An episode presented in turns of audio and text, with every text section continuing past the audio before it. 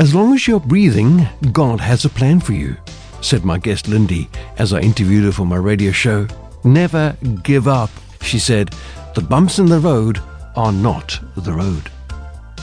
Jesus sits beside you in the carriage as you bump along the roads of life. God's promise to you is, I know the plans I have for you, plans for well being, peace, and blessing. Indeed, as long as you're breathing, God has a plan, a roadmap for you to follow even when the road is thwart with bumps. Jesus said, In the world you will have trouble, but he added, Be of good cheer, I have overcome the world. So, don't give up when you hit those bumps in the road. Look up and remember, the bumps in the road are not the road. God tracking is negotiating the bumps with faith in God's plans. I'm Dudley Anderson, more at surereality.net.